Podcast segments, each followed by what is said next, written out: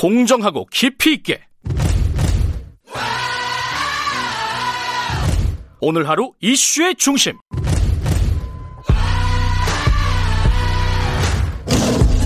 김경래의 최강 시사.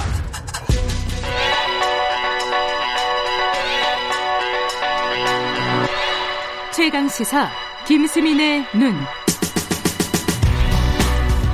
네, 뉴스 이면과 뉴스 이면과 행간까지 꿰뚫어보는 김수민의 눈, 김수민 평론가 나와 계십니다. 안녕하세요. 네, 반갑습니다. 어, 오늘 국민의힘 아 이제 미래통합당이라고 하면 안 됩니다, 그죠? 그렇죠. 예, 제가 오늘 두 번 실수했습니다. 국민의힘의 진로. 어, 이 얘기가 지금 나오는 이유는 뭐죠? 글쎄요, 요즘에 예.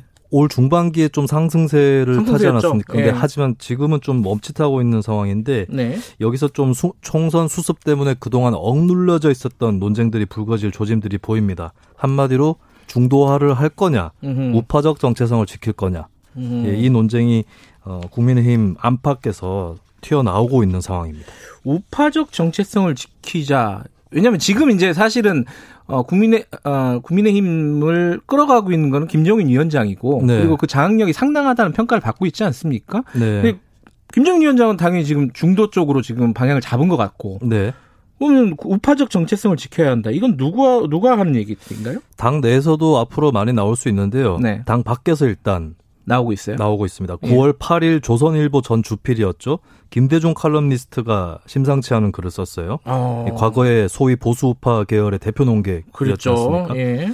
어, 지금까지의 이 국민의힘의 좌클릭 행보라고 평가를 하면서 이것이 김종인 위원장 원맨쇼에 가깝다라는 평가를 음흠. 내놨습니다. 내부 논의도 없고 어떤 진통도 없었다라고 하는 건데 여기까지는 예를 들어서 이제 5.18 문제 사과를 할 때도 어, 당 중진이나 소속 의원들을 많이 대동했었어야 한다고 평가를 하는데 네. 어, 당 전체가 변화하고 있다는 그런 인상을 주는 데는 조금 부족한 게 있기 때문에 틀린 말은 어허. 아니라고 볼 수 있을 것 같아요. 예. 근데 여기 이후부터 논쟁적인 지점이 나오는데요. 이렇게 얘기를 합니다. 김전 주필이. 보수가 좌클릭한다고 해서 좌파를 이길 수 없다. 오히려 음. 좌파를 이념적으로 도와줄 뿐이다. 어, 네. 그렇게 평가를 하는군요. 그러니까 좌클릭을 한다고 보수가 이기는 게 아니다. 오히려 좌파 네. 어, 왼쪽을 도와주고 이쪽은 뭐 쉽게 말하면 뭐 이용만 당하고 끝나는 거다. 네, 이런 식의 얘기인 거네요. 그렇습니다. 음. 이게 비슷한 얘기가 이미 나온 적이 있는데요. 프레임이라는 말 자체가 정치권에서 유행을 하게 된 계기가 조지 레이코프라고 하는 예. 미국의 인지 언어 심리학자의 저작들 때문입니다. 코끼리는 생각하지 마. 네, 그거 참 신기했어요. 처음 보고 저도. 네. 코끼리는 생각하지 마 그러면은 그렇습니다. 코끼리를 계속 생각하게 된다. 그렇죠. 그렇다는 네. 거죠. 예. 그 조지 레이코프가 하고자 했던 얘기가 뭐냐면 이 사람은 미국 민주당 지지자인데요. 네. 민주당이 어, 우클릭 중도화 전략을 많이 폈었거든요. 네. 그랬는데 그게 결국에는 우측 우파 측 주장에 주- 무게를 실어줬을 뿐이다 이 얘기입니다. 그러니까 음흠. 이거를 조금 몇 개만 바꾸면은 김대중 전 주필 얘기가 되는 거죠. 그러니까 예. 그 미국 민주당을 한국 국민의 힘으로 바꾸고 우클릭을 좌클릭으로 바꾸고 네. 미국 공화당을 한국 민주당으로 바꾸면 음, 김대중 전 주필 주장이 되는 거죠. 음. 근데 실제로 그랬을까요? 그 김정인 비대위가 어 좌클릭 정책을 쓴 건 맞는 거고. 근데 그게 어 좀 민주당의 프레임을 강화하는 효과를만 가지고 왔을까요? 그건 어떻게 봐야 되나요?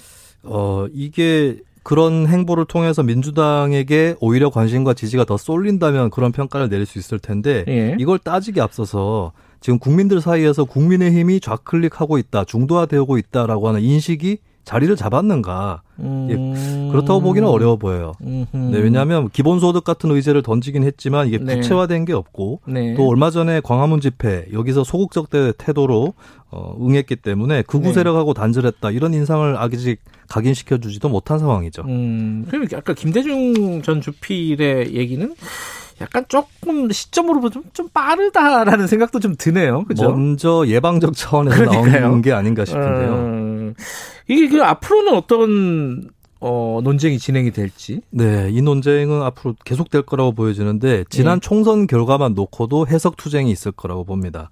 어, 지난 총선 때 지역구 기준으로 보면 의석수를 걷어내고 지역주 득표율을 기준으로 보면 민주당이 한 50% 정도 나왔고 네. 통합당이 42%쯤 나왔었거든요. 음, 표 숫자로만 보면요. 예, 그래서 국민의힘 내부에서는 4% 포인트 가져오면 이기는 거 아니냐. 이런 얘기가 또 나오는 겁니다. 뭐 쉽게 말하면 그러네요. 네, 왜냐하면 한국의 지역구 선거가 대선으로 연결되는 측면이 강하죠. 대선에서는 거대 양당으로의 쏠림이 강하기 때문에 음. 예, 그렇기 때문에 우파 정체성을 튼튼히 하자 이쪽에서는 그때 어려운 상황에서도 그만큼 나왔다. 음. 앞으로 어차피 정부 심판 여론이 결집할 텐데 굳이 좌클릭 해야 되느냐. 음흠. 이렇게 얘기를 할 수가 있는 거겠죠. 그러니까 지금 김종인 비대위의 어떤 방향성에 대해서 비판적인 시각을 갖고 있는 사람들은 이런 얘기를 하- 하고 있다. 어차피 우리한테 흐름이 음. 오게 돼 있는데 왜 굳이 중도화하느냐. 이렇게 되는 거죠. 그럼 여기에 대해서 어 우리가 그러니까 김- 국민의힘에서 우리가 조금 왼쪽으로 가야지 우리 중도표를 흡수할 수 있다라고 생각하는 사람들의 근거는 뭘까요? 그러면은 어, 4%포인트 차이가 났다고 해도 여기서 주저앉을 수도 있다. 라고 아. 생각하는 거겠죠. 어, 그리고 역사적 근거들이 좀 있는데 국민의힘의 역사를 거슬러 올라가면 1990년에 3당 합당으로 만들어진 민주자유당이라고 볼 수 있지 않습니까? 예. 그 이후로 그들이 이긴 대선을 보면 김영삼 대통령 같은 경우는 노태우 세력의 적통이 아닌 민주화 운동 출신이었다는 거죠. 음흠. 그리고 이명박 전 대통령도 대통령 후보 시절에는 어떤 이념적 색깔에서 좀 탈피해서 중도 실용을 내세워서 당선이 됐었고 예. 박근혜 전 대통령조차도 경제민주화, 복지 이런 걸 내세워서 선거에서 당선이 됐습니다. 네. 그러니까 중도화 전략이 대선에서 실효성이 있었다라고 음. 하는 역사적 근거들이 중도화론자들의 어, 버팀목이 될 것으로 보이는 거죠. 음. 흔히들 막 이게 토끼 얘기 많이 하잖아요. 집토끼, 그렇죠. 뭐, 뭐 산토끼. 네. 근데 두 마리 토끼 다 잡는 경우는 거의 없고 음. 산토끼 잡다 보면 집토끼 놓치는 거 아니냐. 뭐 이런 뭐 이런 얘기들이 앞으로 계속 나올 거예요, 그죠? 네. 근데 만약에 내부적 판단에서 앞으로 얻어야 할 지지가 많다. 예. 현재 지지층의 의사만 헤아려서는 안 된다.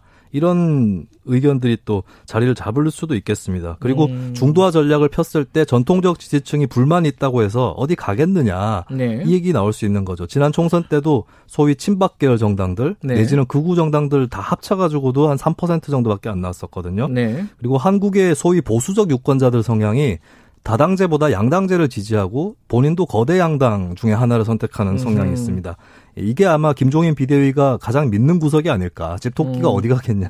이런 얘기일 테고 그리고 이제 어, 전략적 판단을 해서 이기는 게 중요하니까 네. 우파 정체성 너무 고집하지 않는 게 좋겠다. 음. 티를 너무 내지 말자. 이런 전략적 판단이 또 내려질 수도 있는 거겠죠. 이 전략적 판단은 아까 김대중 조선일보 전 주필 얘기랑 완전히 좀 다른 얘기인데 네. 그렇죠. 그쪽 보수 세력도 조금 바뀔 수 있을까요? 그러면은? 중앙일보, 동아일보, 중, 중앙일보, 동아일보 같은 경우는 좀 다른 것 같아요. 바뀌어야 음. 된다는 주문들이 나오고 있고, 그래요? 조선일보도 외부 칼럼에서는 그런 기조의 칼럼들이 많이 눈에 띕니다. 네. 근데 이게 사실 김대중 전 주필 같은 경우는 의견을 바꾸기 쉽지 않은 게 이게 중도냐 우파냐의 싸움이 아니에요. 자세히 들여다보면. 왜냐하면 역대 한국의 소위 보수 정당사를 보면 노태우, 김영삼, 이회창, 이명박, 박근혜 이렇게 변화하면서 음. 내부 주류 세력이 계속 교체되어 왔거든요. 어떻게 보면 내부에서 주류 세력이 교체되고 자신이 교체당하는 게 음. 정권이 상대 정당한테 가는 것보다 더 두려운 아. 사태가 될 수 있다. 이 알겠습니다. 부분을 좀 봐야 될 것 같습니다. 김수민의 눈이었습니다. 감사합니다.